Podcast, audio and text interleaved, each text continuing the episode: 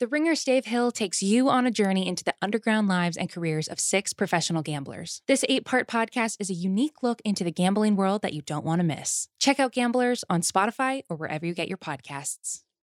When you need mealtime inspiration, it's worth shopping Kroger, where you'll find over 30,000 mouthwatering choices that excite your inner foodie. And no matter what tasty choice you make, you'll enjoy our everyday low prices, plus extra ways to save, like digital coupons worth over $600 each week. You can also save up to $1 off per gallon at the pump with fuel points. More savings and more inspiring flavors make shopping Kroger worth it every time. Kroger, fresh for everyone. Fuel restrictions apply.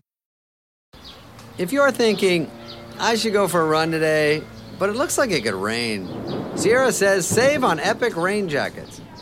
If you're also thinking, but I can't go out in these beat up old running shoes, Sierra says save on top brand running shoes.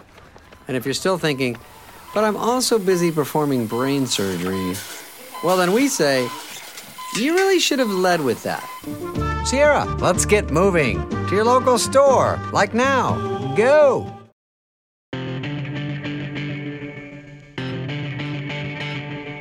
It is the Ringer NFL show, part of the Ringer Podcast Network. I am Kevin Clark, joined by Nora Princiotti. Nora, what's going on? Kevin, it is a beautiful Monday. Uh, I'm psyched for this show. I think we're going to be able to do a little bit of sort of manifesting some seasons for some teams here, and that's going to be really fun. We're schedule psychics. I think that's how we're selling it. I was really trying to come up with something pithy with like clairvoyant for this, but I think Mm. schedule psych- psychics, even though I can't say it, is the way to go. Well, it's going to be a running bit because I think that we like every year because I think it's kind of a good gimmick to get us through May. Um, so we're going to have to the 2022 version. We're going to have it a little, a little. We're going to sell it a little better. I'll say that. Schedule psychics is fine. We can improve on it. In For a second, when you said 2022, I was like, we're predicting the 2022 season. I did not. I mean, we could this. because we're the schedule psychics. I know we know. A little bit of we're only doing we're only not doing it because we don't want to spoil anything. That's true. We San don't want Francisco to 49ers, we have a lot of listeners Super Bowl champions. who- You heard it here. who want to know who want to watch the games and not know all the results and I know. Well, we we don't honestly probably for them. we probably also have some listeners who would really like it if we could just sort of do the whole season here, like simulate it now with our psychic capabilities, and then it's just done. You're good. That's what Got all those free. Sundays. You can find that on NFL Twitter. Analytics Twitter has all of that. Um, a lot of housekeeping to get to. Number one, Blake Bortles is back in the league. It's really exciting. It's really great stuff. I feel bad for Blake Bortles. I feel like there's. I did a story with him a couple of years ago. Talked to his family and friends, all that stuff, and it, you kind of get in. You become a football meme, and you can never unbecome a football meme unless you like win a Super Bowl. And Blake Bortles is not going to do that at this point in his career. Where like it goes from okay, he's going to be a backup in the Lafleur McVay style Shanahan, whatever you want to call it, offense, which he's been in before, and instead he's just a punchline. And I think, you know, eh, it, it kind of gets to be the Nathan Peterman thing where it's actually incredible that he got to the NFL. Um, and he obviously had incredible talent. He was a third overall pick, and now, but he's just bad enough to become a punchline within that, but stay in the NFL. It's it's a the NFL that that very thin line between good uh, good enough to stay in the NFL, but bad enough to be a consistent punchline. It's a very very thin line. He's also, by the way, the whole thing about how like oh every NFL player who gets cut is the best player in their high school's history. Like Blake Bortles is like one of the best athletes in the history of Orlando, and hundred he's a punchline. I looked up uh, which other athletes went to his high school, Oviedo, just to make sure that that was correct. And the answer was 2004 Red Sox uh, body Mark Bellhorn. Oh and, wow! uh, wrestler Badass Billy Gunn. I remember Mark Bellhorn. I don't remember that wrestler. I know nothing of him. Well, now you've got the wrestling fans mad at you because he was uh, he was a legend. He was in DX. Hey, will you tell people the thing that somebody tweeted at you about Blake Bortles that really screwed you up mentally, and you texted me about it? Oh, yeah. No. Okay. So I was tweeting about Blake Bortles when he signed with the Packers. And I had also been talking on the pod about Tom Brady, who was on the Hodinkee Watch radio uh, podcast, uh, where he was talking about his first watches. It was actually quite humanizing. Um, I, I, I do recommend it. And he also talked a lot about football stuff that we're actually going to get to a little bit later. But someone tweeted at me and said, Who do you think is happier with his life, Blake Bortles or Tom Brady? And obviously, if you're talking about who is like prouder of their accomplishments, the answer would be Tom Brady. But as far as just being a well-adjusted person, I'm not sure that either of those paths are necessarily like us. I don't I don't think the answer is a slam dunk. And I don't think that's true. Like I think a lot of the NFL, I think a lot of NFL quarterbacks who've made enough money to where they never have to worry about money again, and both Bortles and Brady are like that on different on different planes. Um, I think that it's it's always going to be a toss up on who's happier. Sure. Yeah. And I think it's I mean this is a, this is sort of a projection of a narrative at a certain point like Tom Brady has a beautiful wonderful family who he loves very much and I'm sure he's very Yeah. satisfied in a lot of ways. But there is something about these superstar guys where it just seems like they are consumed with 15 to 20 year old slights every single day of the week. And it frankly Yeah. does sound exhausting. And for Bortles, you just don't got to deal with any of that. I'm really glad that you shared that because and and hopefully by the end of this recording session, I just texted my friend about this and I'll I'll try to get who it was. But I had a conversation over the weekend where we decided that someone was the Bortles of actors, and I Oh, can't remember who it was. It hmm. was like someone kind of replacement level, but Yeah. you know, genuine career, but who just kind of got turned into a meme and can't escape it. But they're probably cool with it on a certain Oh, level. as long like, they as probably they don't like certain like, things about it, but generational it's fine. As long as they have Right, generational exactly. wealth, they're probably they're probably fine with it. and the ability to keep getting work right but so i just I, I had this conversation with my my wonderful friend dj bean and i just texted him saying who did we decide was the bortles of actors so if i get that information i will certainly share it but Let's happy for blake bortles uh Blake Bortles some- has made forty-seven million dollars.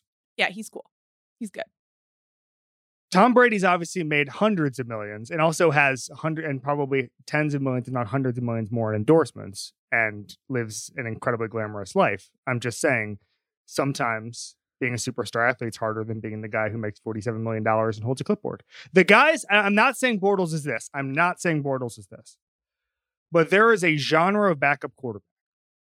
And Bortles is a little too young to be in this zone. But they're like 38 years old. You've seen them at training camp, Nora in different parts of America. They're 20 pounds overweight.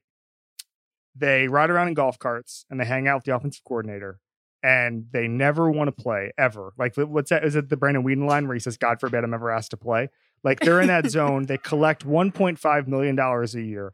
There are so many of those guys, and those guys, they, they play a ton of golf, and those guys are some of the happiest people on the planet.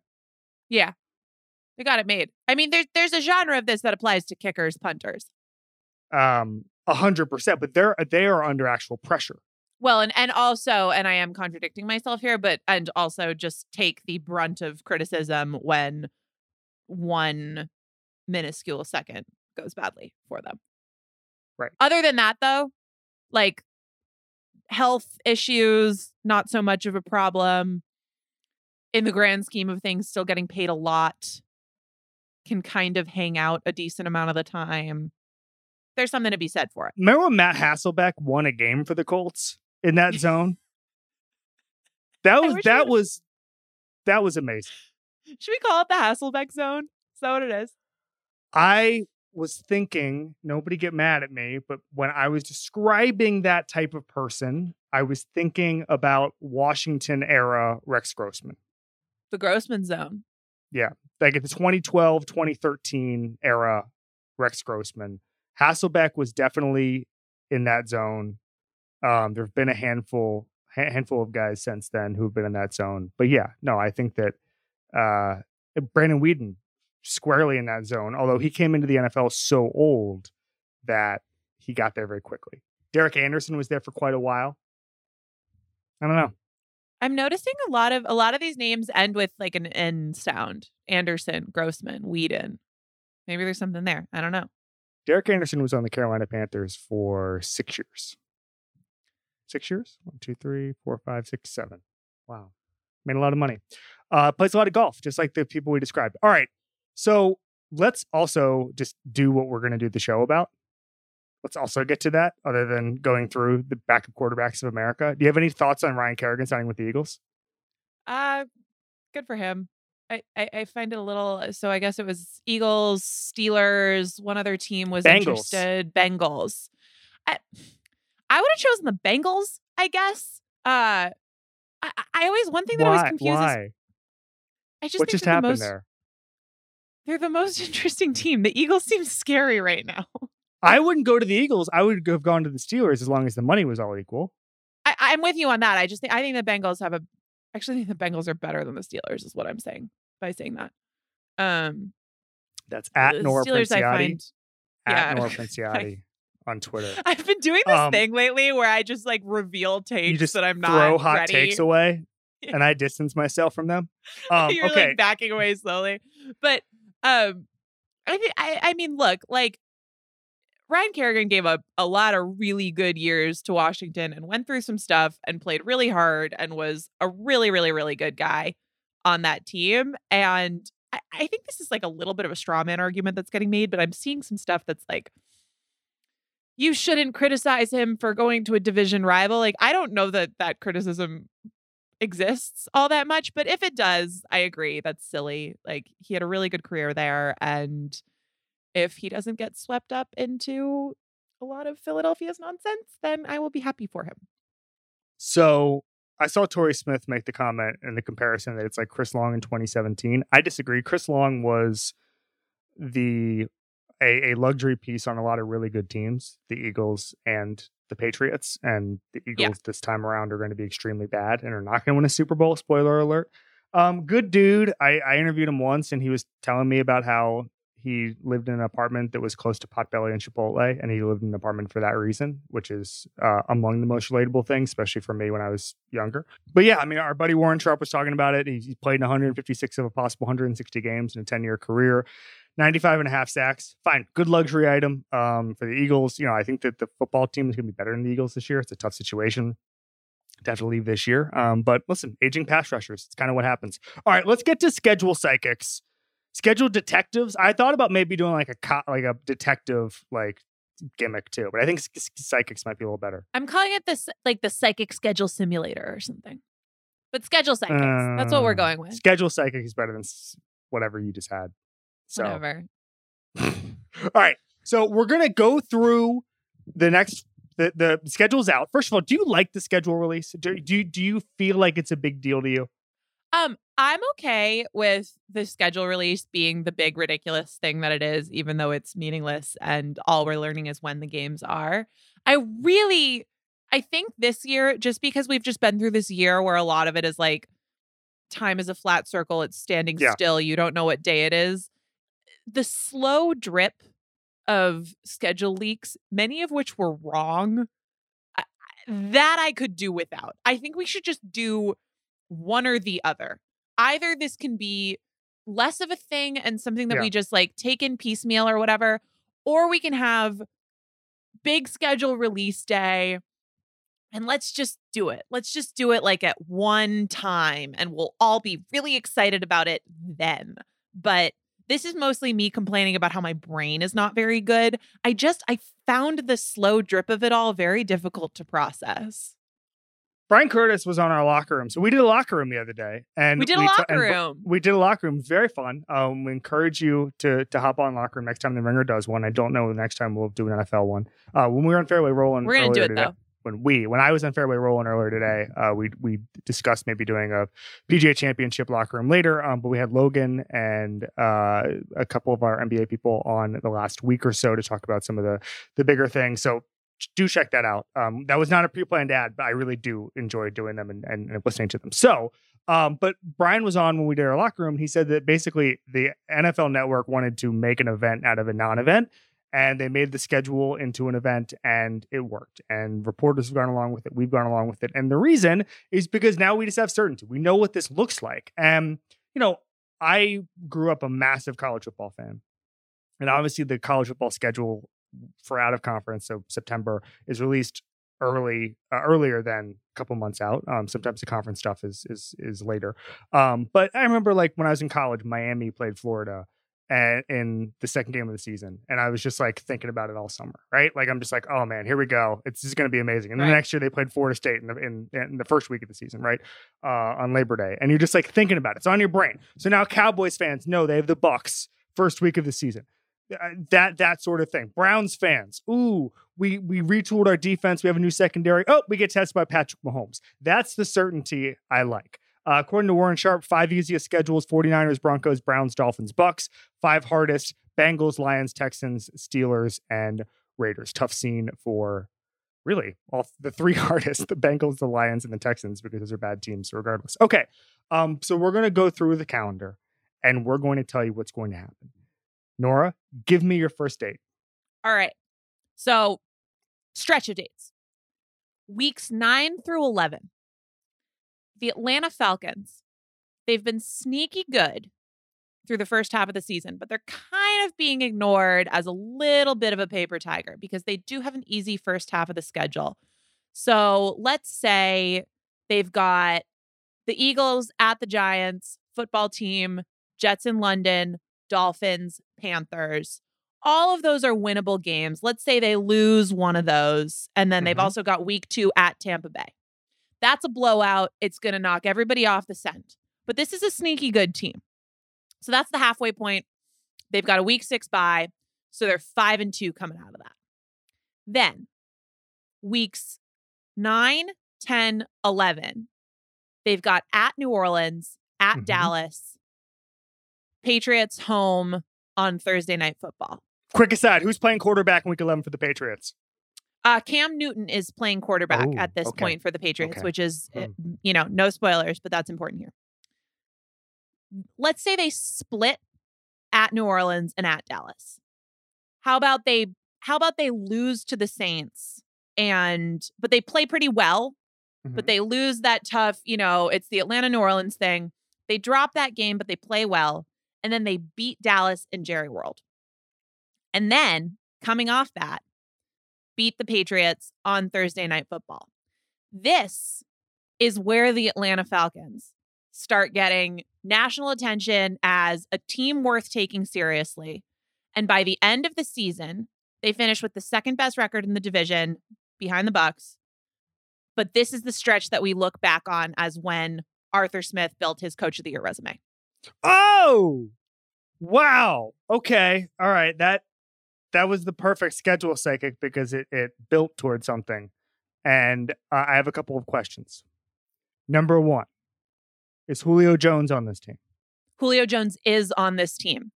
And Okay. there's a little bit of buzz around the trade deadline, right? Like they don't do it. They obviously don't do it in the preseason. Nothing happens. But then there's a little bit of like, uh, could they get something? Should they just do it? But there's two, this is a good vibes team. And they know that. And they're not going to get rid of the vibes. And Julio is part of the vibes. So they just decide, you know what? We believe in what we've going got going on here. And we're gonna ride it out. Wow. Okay. Um, this is interesting. Wow, I'm so jazzed now. Like this is the fun part of this is I'm just like, let's go. Like I'm ready for the Falcons season. you just became a massive Falcons fan. I'm like so on board now. Wow. Okay. So you say that the, the the second best team in the NFC South. How good is that? How good is that? Is that is that number one wild card team? Is that the seventh seed? What are we looking at? Or is it not making the playoffs? No, they make the playoffs. They make Okay. the playoffs as a wild card team. Uh let's call it now I didn't game out the rest of the season. I'm also if- still having I'm still having a problem with the 17 game schedule. I know it's like, really hard. it- the it math is is really really- hard. I I hate it. I hate being like, is 10 and 7 a playoff team or not? I don't get it. Here's the problem is that I don't have a math brain. No. So That's why we're doing what we I've been do. re- so we do podcasts and writing down words. Right. But so we've been relying on just years of built up experience and institutional knowledge of just like, okay, you win 10 games, you got a pretty good shot at making the playoffs. That we could masquerade a little bit as like kind of understanding how the numbers were working. No, we were just going like, yeah, that usually happens. So it'll probably happen again. So unspecific. Now, all that is gone. All that is just out the window. We're we're in a terrible state, Kevin. This is bad. I would say the biggest problem and the biggest roadblock to me understanding the probabilities of of the playoffs is that I'm a huge dumbass. And I just really am not. I'm not going to be good at any of this stuff. So once we go through a couple seasons, okay, fine, eleven wins get you in the playoffs. I don't know. I don't understand. Uh, I'm sure someone's done the best, but but as far as ten and seven goes, I think that's enough to get us in the playoffs, especially with. with I think so, extra and I. I, I It'll think they'll be about a ten win team with what I'm predicting very bullishly here. But Okay. I am a schedule psychic, therefore it will come to pass. Okay. Uh, all right. First one. This is an easy one. So this is late August, 2021.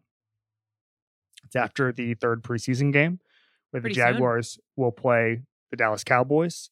Uh, Tim Tebow is going to be cut, and guess what? Everything's going to be fine.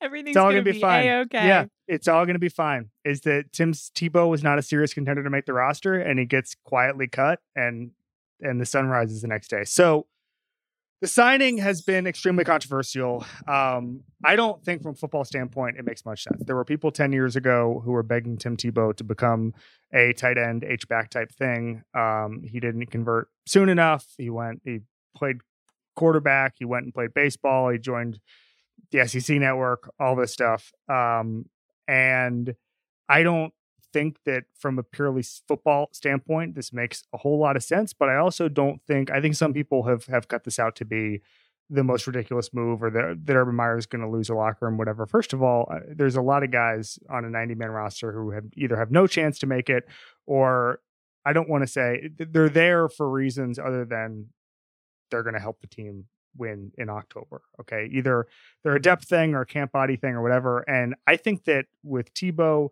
if Urban Meyer thinks that he can have some guy who understands how practices should work or whatever, again, this is something we talked about in last week's episode because the signing happened while we were recording it. Um, but you know, the offense has changed dramatically in the last decade since Tim Tebow was there. Uh, so it's not like he's going to be able to sit there and say, "Hey, here's what we're going to do." But I, I don't uh, just from as far as Tim Tebow vibes guy, I'm okay with this as long as he doesn't make the roster and doesn't take reps away. If we hear a story that you know he's getting some some huge share of the reps, or the Urban Meyer's trying to force his way Tim Tebow onto the roster, something like that, that's when I say, okay, this is a massive problem. I've heard a couple of conspiracy theories about this that I like. Here's number one. Always good. What's the best way to take the heat off of the number one overall pick from a media perspective? Inject. Add one Tim Tebow. add a significantly more famous person. So I'm no Tim Tebow fan. Uh, just from a, I went to a different Florida university at the time Tim Tebow was in college. Okay, I do not have a lot of fond memories from a football and fan perspective of Urban Meyer and Tim Tebow. The Hurricanes played in Gainesville. I drove up there. I think we crossed midfield once. It was not a good game. I did not enjoy it. I did not enjoy that game. And uh, but but I, I I also think that if you have been if you're Urban Meyer or you're anybody who's ever been around Tim Tebow or you're a media member, you understand the energy suck that he is capable of. He is so unbelievably famous. Um, when I I started covering the NFL the year after um, Tebow mania, but I remember being at the Wall Street Journal offices and like we would run anything on Tim Tebow because you would just get 700,000 views if you just put his name in a headline, guaranteed. And then if it was a good story, you're looking at the millions. It is ridiculous how popular he is. And so if you want to A, get buzz in the community of Jacksonville, if you want to B, take the heat off of, of Trevor Lawrence, I guarantee you, I guarantee you that there will be national people who come through Jacksonville. It might be you or I. And I think we're going to at least think about doing Tim Tebow over Trevor Lawrence. I don't think necessarily we would, but I'm saying a lot of people will because that's just how this industry works. Tim Tebow is ludicrously popular. Okay. Um, so I don't think he's Hold on. Can particularly I can I back you up there for a second? Yeah. Because this is actually really instructive to me. Tim Tebow at this point, right now, today, it's it's Monday, May 17th, 2021. Tim Tebow is how much more famous than Trevor Lawrence? So there were some baseball writers who said that when Tim Tebow was playing baseball, that he was the most famous baseball player, like in general. This is kind of I I, I like know academically that this is true. Somehow this makes no sense to me. And I just watched the kerfuffle that this this produced. It's it's like not translating to me somehow. So this is really This is really interesting. You It's think possible- Tim Tebow still has this. a ton of juice. It's also possible, I'll say this, if you're not from a like if you're in some place where college football isn't that big or isn't a traditional football. I've. I've never lived in a in a I've lived in the Northeast my entire life. Yeah. Like I would say Tim Tebow did not play at Boston in College. some states. Did you think about it? That's it was between Florida and BC. Um, Steve Addazio coached at BC. It's kind of the same thing. Um, I so think it's different. it is. I think there's states where Tim Tebow is like one of the most famous people on the planet, and it's not just Florida. He is just an unbelievable. He's like, he's like BTS. But I think in that but I here's here's the point. Here's the takeaway from this that I think is important. Tim Tebow is much more famous in the South. Not in terms of like Well, name certainly, he's like the most popular person in Jacksonville. Him and Fred Well- Durst, who's also from Jacksonville. Fred Durst like keeps coming up. Eh, Fred Durst has come up like what corners? times What week. what circles are you running in that that's happened? I've been watching a lot of old um old VMAs. Hmm. Tough That'll one. do it. Um, all right. So anyway, I Tebow will be cut. It's going to be fine. There's a lot of people who don't belong in training camp that are in training camp. If if look, Kelvin Benjamin's trying out as a tight end. Like sometimes teams Right. experiment. Okay.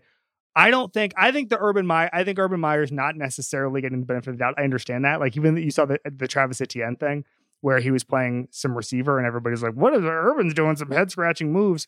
I don't know if Urban Meyer is going to be successful, but I Can do know he's about- Can we Yeah, talk about ahead. that one for a second? sure. just so and where that's coming from is that both in in Albert Breer's column and Peter King's column this morning there's information I think there was some reporting over the weekend that um Travis Etienne has been playing mostly receiver and and will do so throughout the offseason. I don't understand why that's causing a stir. I I thought our whole Neither thing was if you're going to draft a running back that high, Yeah. positional flexibility is basically the only justification for doing so. And if you're going to spend like that, spend resources like that on a running back, he sure as heck better have some value to add in the passing game. Like, can't have it both ways, people. I think Urban Meyer's headed to the meme zone. And I think everyone's just going to make fun of everything he does until he proves otherwise, which I understand. I don't think he has a lot of goodwill. And I don't, I, I have, I think he's a really good football coach. Um, I don't know how successful he's going to be in the NFL. I'm just saying, uh, oh, listen, by the way, they start with the Texans. And so we're talking about the schedule stuff here. They start with the Texans and then they have the Broncos. It is within the realm of possibility that even if they're average, they can start 2 0 and then they have the Cardinals and the Bengals. And then we, if it's Lawrence versus Burrow with whether they're two and one or whatever, that that that's a good game to me. Um, by the way, the Jaguars did not get a a uh, primetime game. It has been 13 years since they played Sunday night, which is insane, and a decade since they played on Monday night, both of which are the It's longest crazy. active streaks according to ESPN. It is amazing, and it's funny because I don't even know how they would get a primetime game next year either. They'd have to be really Okay. good this year.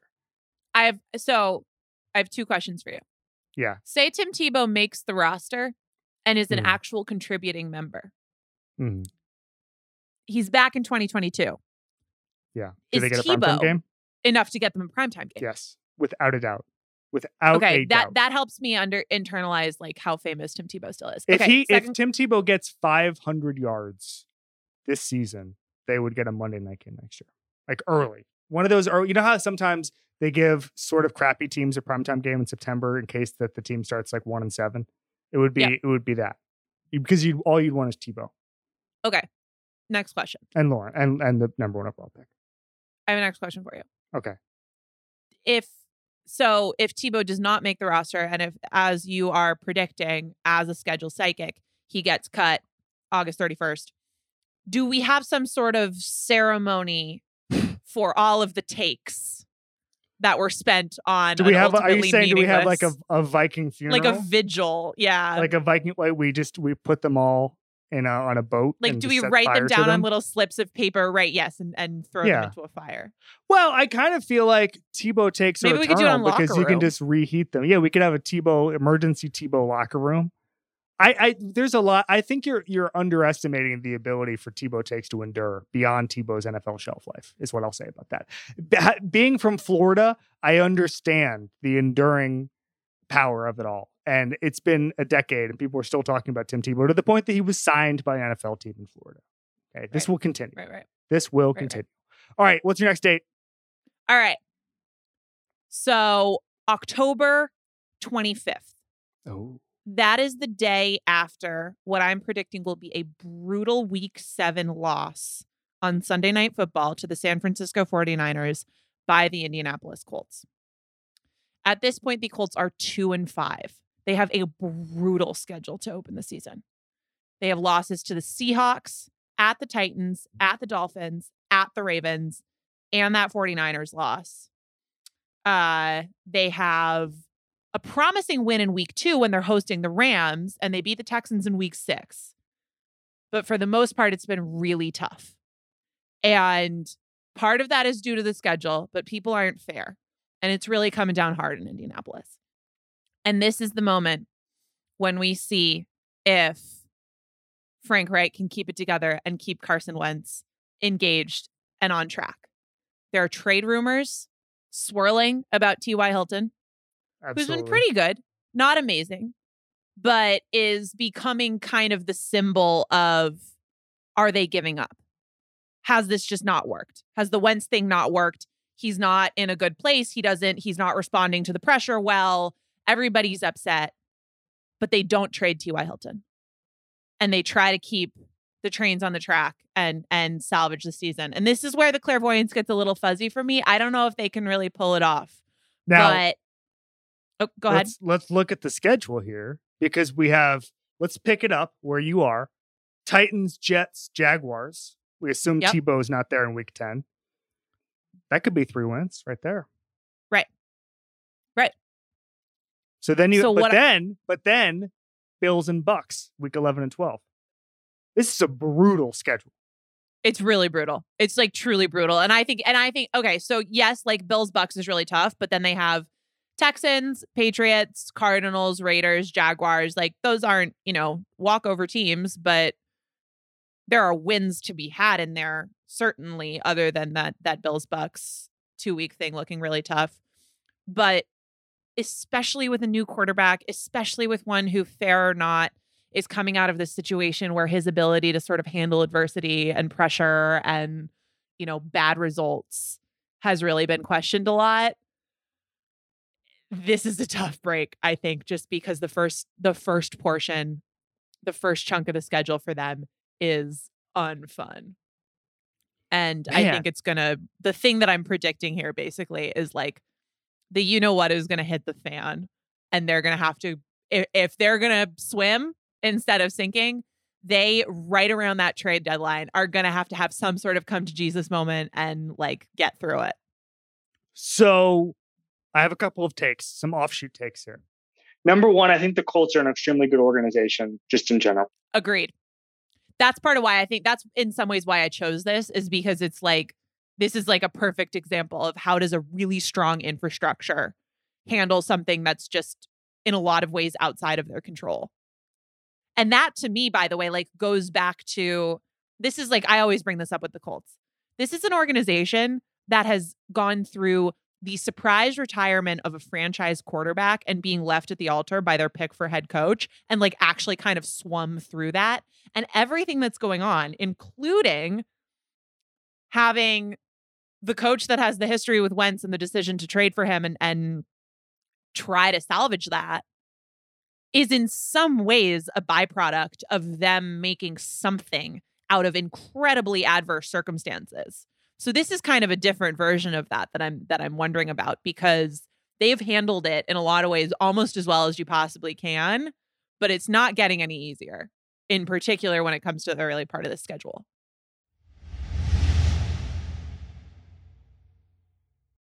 I want to tell the listeners how good you are, um, which is that my batteries ran out halfway through your point, and you figured that out, and you just kept making an incredible point until I've changed my batteries out. Tell them. I know, I just did. Oh. I just told, I just told the listener. I thought you were telling me you wanted to tell them. All no, right. I'm, I wanted the you were listener know. I did this. point. I did this. I did this to Russillo one time where I teed him up on on a uh something I knew he was going to go long on because I saw that my batteries were up, and he just he just knocked it out of the park for three minutes while I changed my batteries in my recorder. Okay, so I'm with you. Stable organization from year to year. Chris Ballard's really good GM. Frank Reich is a really good coach to the point that I think that I'd like almost from a kind of a football experiment standpoint, I like to see when those sort of organizations have their back against the wall. I like to see kind of leadership tested in that regard. Listen, Frank Reich, we now know, should have gotten a hell of a lot more credit for the 2017 Eagles Super Bowl. And the way that they basically used the bye week in the playoffs as another training camp and retooled the offense. Doug Pederson was heavily involved in that, but obviously Reich was um, was doing a lot of that stuff. And at that point, we didn't give him really any credit. Um, you know, for some reason, and you know, Lord knows I'm an idiot, but I, you know, people were talking about John DeFilippo being a part of it, Doug Pederson being a part of it, Reich, maybe because he's more of a subdued personality, just didn't get the pub he should have. Um, so I, I like seeing guys like that who are awesome coaches deal with adversity, and this really tough schedule is is adversity. All right, next one for me. September 28th. It's a Tuesday. What are you be doing on September 28th? It's probably beautiful in Boston. Yeah, lovely. Lovely, it's, lovely day to kind of take a stroll by the water. Matt Nagy strolls oh to the podium, strolls to the podium, and says, Tough loss on Sunday against the Cleveland Browns. Tough to be one and two. Uh, Justin Fields will be our starter. Justin Fields will be oh! our starter. Oh, and what's Detroit. the next? What's the next game? Detroit? Detroit. So here's the deal. You got to look at the schedule here. So they started out with the, so first of all, first of all, Andy Dalton, according to Matt Nagy, this week, this week is the starter, and he kind of talked. He said, uh, when you move up in the draft, this is his quote, when you move up in the draft, everyone's excited. They want to know when, when, when. Trust me, we all understand that. But we need to make sure that whatever the plan is that we put together, it's the best thing for the Chicago Bears. And he kind of rephrases it and says it needs to be the best thing for Justin and the Chicago Bears. Um, he called Andy Dalton the starter, and let's assume he enters training camp for that. I don't think Dalton is good enough. People keep making the comparison this is any veteran quarterback who's sort of a stopgap to the Sam Bradford thing a couple years ago. Okay, someone goes down in training camp, they get a first round pick for him, whatever. Couple things. Number one, that doesn't happen every year. That just happened to be a random fluke Teddy Bridgewater in- injury. Second of all, Andy Dalton is not so good that a team would say, "Oh my God, we have to get this guy." Okay, so I think right. Andy Dalton will start the season on the Bears, and I mm-hmm. think he will start at quarterback for the Bears against the Rams in Los Angeles in a newish stadium that debuted last year uh, when it was empty. So they had the Rams, then they had the Bengals. They beat the Bengals, and then they lose at Cleveland. Noon game, September 26th. So you look at the schedule, and here's the three games you have to avoid starting Justin Fields. On October 17th, they play the Green Bay Packers. On October 24th, they play the Tampa Bay Buccaneers. On October 31st, Halloween, they have a noon game at home against the San, Francisco 49ers. The next week is okay. Monday night at Pittsburgh, bye week, and then Baltimore. I'm not throwing Justin Fields into his first NFL game in any of those situations. Yep. So I say it has to be either October 3rd against the Lions or the next week at Las Vegas. Maybe I've heard the theory that you should put him on the road, put, put him at, quarterback on the road so there's less pressure in front of the fans, whatever. But I'd really want to give him a long runway for that Packers game on October 17th because you do not want Justin Fields flopping against the Green Bay Packers without a lot of experience. And it's up, oh, here we go again. Another 20 years of Packer dominance or whatever you want to call it. Justin Fields has to play well in that stretch. So we either don't play him in that stretch of games or give him enough runway in that stretch of games. I like it. I see it. it Do you think there's any chance he starts week one? Sure, if he if he blows them away, and and I I do right. think I re- I really do think, and I know people push back on this, but I really do think Matt Nagy has the Alex Smith memory implanted on his brain, and it's something he he said a couple of weeks ago that he thought Dalton and Alex Smith were um, comparable just as far as their personalities go and how they process the game. I really do think that there's there's something there where Nagy wants this to happen again. And I don't think it's for a full year because Alex Smith was much better than Andy Dalton. Much and that better, Chiefs yeah. team, that Chiefs team was much better. That Chiefs team went in and just absolutely wrecked the Patriots team with the spread offense and all that stuff. You remember that game? That would not that that Bears this Bears team is not capable of that sort of win. But Right. I do think Matt Nagy would like to bring Justin Fields along slow-ish. I, I agree with that in theory. It's just that I think that the gap between Justin Fields and Andy Dalton is closer. And and mainly uh, we're talking about Patrick Mahomes here on the other side. So so mainly what I'm saying is that Andy Dalton at this point in his career is enough of a step down from where Alex Smith was at that point where and I, I'm not saying that that Matt Nagy is like purposefully bullshitting anyone, but I, I just don't think he knows the answers that he's giving because I don't think that they're possible to know until they get to training camp and put those guys in situations where they can compare them and they can see him work with other players on their roster. Because I think if Justin Fields is demonstrably better at that point, Mhm. And because of who the two players are, I do think that he has a chance to be just in terms of being able to give them, you know, more dynamism, more options that they can go to in the playbook, use his athleticism. I think there's enough of a possibility that they could be looking at what they have on the field during training camp and saying, you know what, like, we we just got to do this. Like, it just doesn't make sense. It's going to upset the rest of the players. It's going to just kind of confuse everybody as as to what the name of the game here is and ultimately it's just a different situation than Kansas City. It's just it, it's different people, it's a different time, it's different players, it's different you know, aside from Nagy, it's different coaches and a different roster overall. And I I- I just don't think they know the things that they're saying and they're sort of being forced into saying them because they got to give some sort of answer and I agree like until you can see it on the field, the best thing to do is just to reference the experience of Kansas City as a kind of blueprint. But I remain unconvinced that Fields can't win that starting job in training camp. That's, that's all. Andy Dalton could be his his starting could upset the locker room, could be a distraction, could upset the competitive balance of everything as far as just how positions are handed out in Chicago. It sounds like floating up there, ready. It's like a ladder match. WWF WWE reference, two of those on this podcast. Just hanging up there is that Andy Dalton is the Tim Tebow of the Bears take. All right, what's your next one? By the way, that's if we ever run out of ideas for episodes, let's just do who's the Tim Tebow of every So NFL team. All 32. in- we go top to bottom. in print journalism, not at like reputable places, but sometimes there are stories that are so um like weak or bad that they just run without a byline or nobody wants to put their name on it. Andy Dalton is the Bears Tim Tebow is is one I wish we could produce that take from this podcast, but not assign it to either of us. Just have it be a take People that we put out into the ether. People many people are saying this. All right. Next one. All right.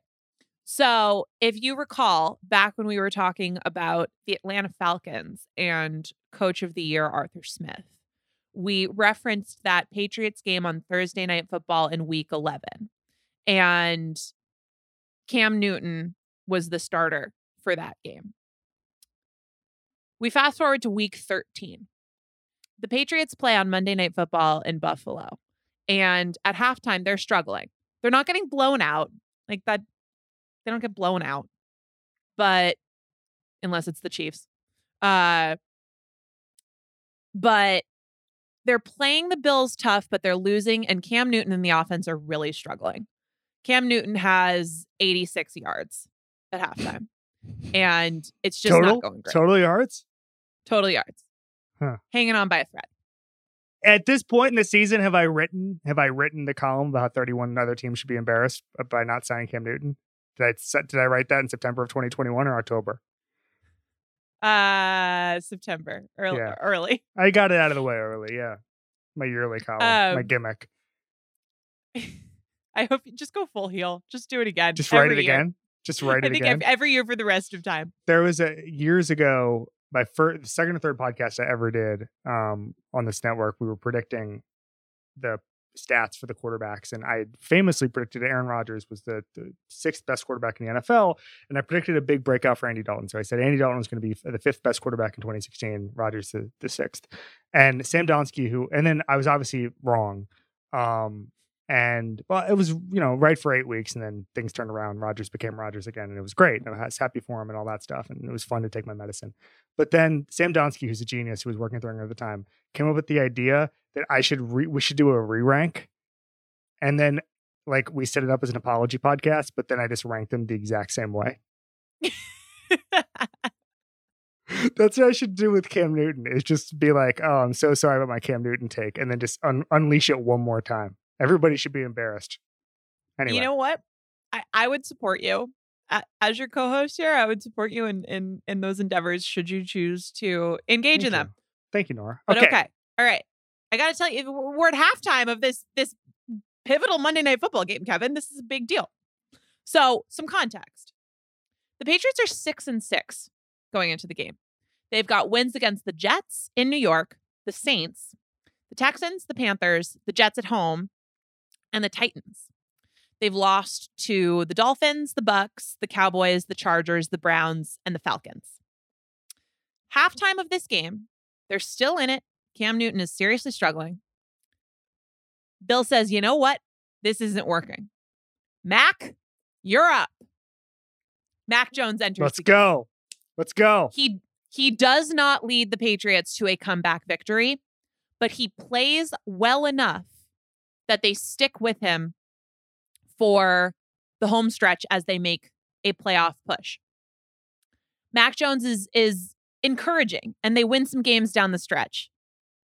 But they lose to the Dolphins in week 17, finish 8 and 9 and miss the playoffs.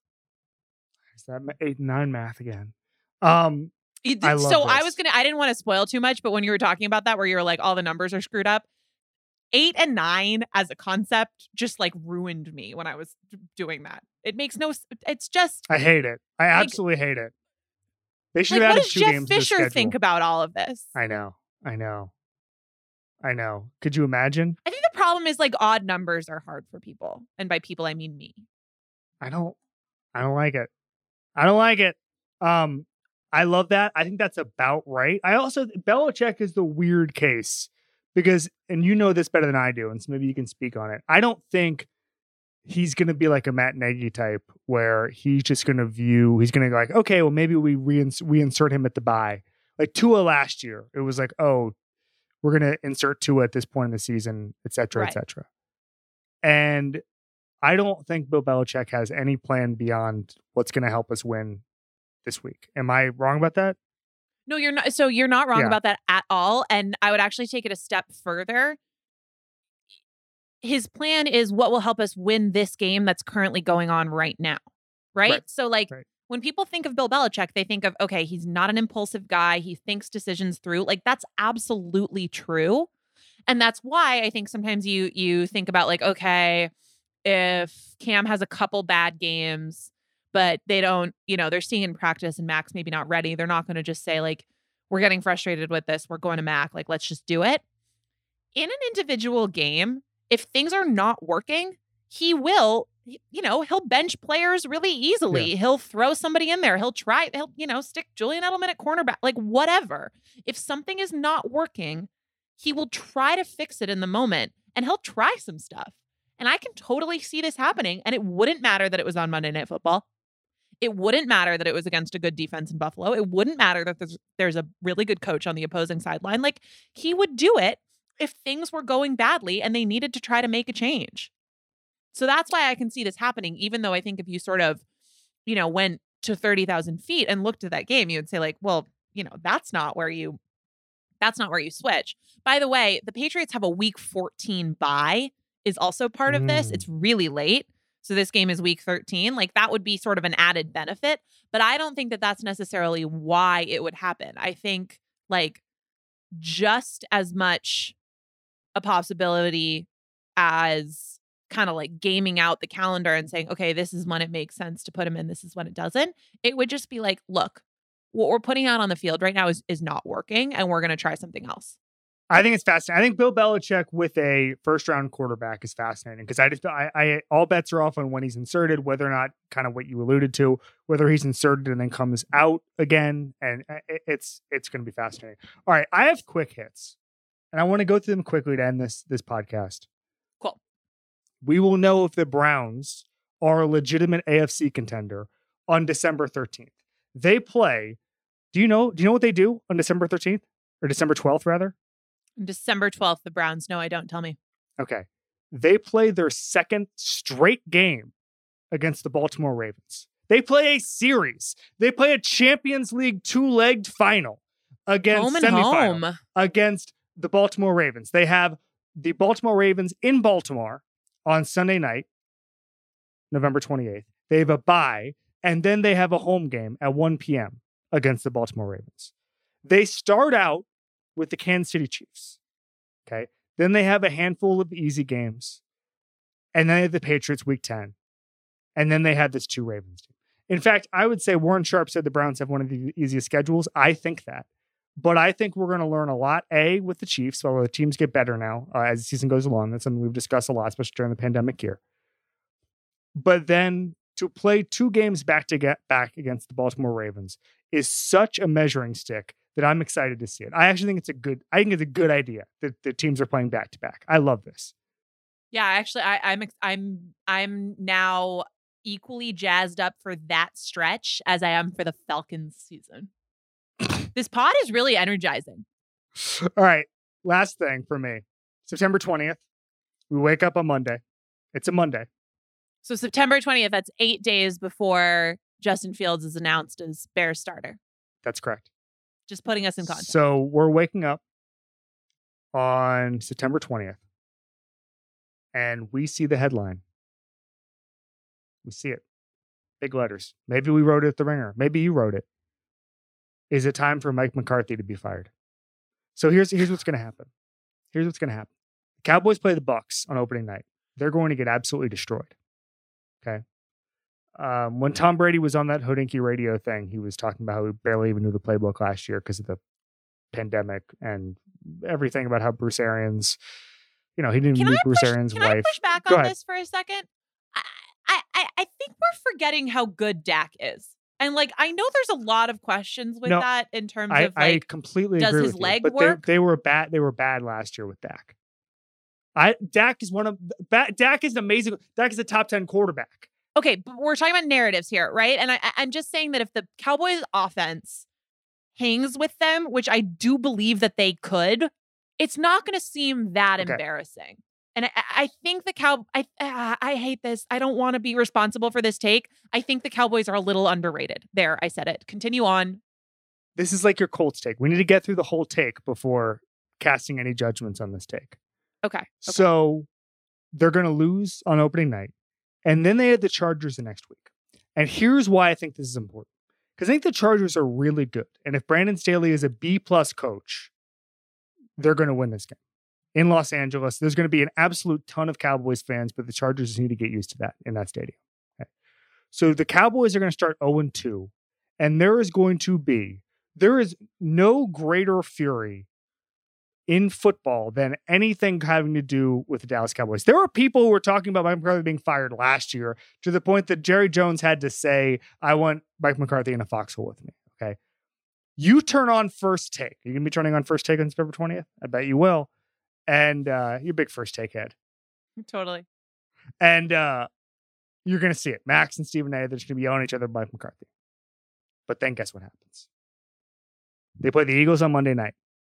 Yep. Cowboys win. They play the Panthers. Cowboys win. They play the Giants. Cowboys win. Patriots, October 17th. They're 3 and 2 going into that game. It's a toss up. The Vikings after that. The Broncos after that. The Falcons after that. Then we get to the Chiefs. Oh, your your Falcons. I forgot your Falcons. Arthur Smith's working on Coach of the Year at that time on November 14th. Sure, but by the to the way, by the way, by the way, I do have them winning that game against the Patriots. So Okay. So, did you go through all the games? no, not every single game, Okay. but but it, it was important to my Mac Jones takeover take. Oh, okay, good. So then they they have the Chiefs on November 21st, and who knows what that is. After that, Raiders, Saints, Washington football team, Giants, Washington football team, Cardinals, Eagles. There are not a lot of games they should lose on this schedule. And that is why I think that after the first two games in which Mike McCarthy is a firing candidate, my prediction, my prediction is that after week two, Mike McCarthy's odds for first coach fired have moved to the number one hot seat. That is my that's my prediction. I also Okay. predict the Dallas Cowboys win the NFC East, and I predict that Mike McCarthy is a coach of the year candidate. I'm I'm like fanning the flames coming off of my screen for this this spice here. That take, All right. that take was a journey. That's why I needed to finish the take. yeah. You we gotta- do to- let we this do be a lesson. takes here. Tough. So I like it. I like it. I don't know if Ryan Fitzpatrick likes it, but I like it. Why? would- So you think the football team is better equipped? I haven't. Can I reserve judgment on that? I gotta. I gotta do a little more digging to feel like I know in my heart where that is. No, I think I'm with you. Just because the quarterback is the number one thing that matters, and I still believe that Dak is just really, really, really good. I like that they invested on defense in the draft too. I don't know that we'll see the the results of that super immediately, but it should help at least. And they did like sort of the smart, boring thing that they needed to do, which is always a good sign, uh, especially when it comes to the Cowboys. So I like it. I like it. Anything else? Late September, really interesting, really interesting time. It's shaping up to be. Ryder Um, Cup too. no, there we go. It's gonna be. We're gonna be busy. When is the Ryder Cup? Uh, I, I regret September to inform 24th. everyone. DJ cannot remember who Oh Jesus! the All right, um, us. Tweet at us. Bortles Who's was, the Blake but if Bortles anybody of has, acting? yeah, Tweet all, us. all he reminded me is that I said that um I think Trevor Lawrence's haircut is the Rachel. So there you go. okay, well that's a complete take we could have done without. All right. Well, the Bortles of actors. If anybody has submissions, please, tweet them at us. please we want to know. All right, this has been the Ringer NFL show on the Ringer Podcast Network. This episode came together thanks to the work of production assistant Isaiah Blakely with additional production supervision from Arjuna Ramgopal.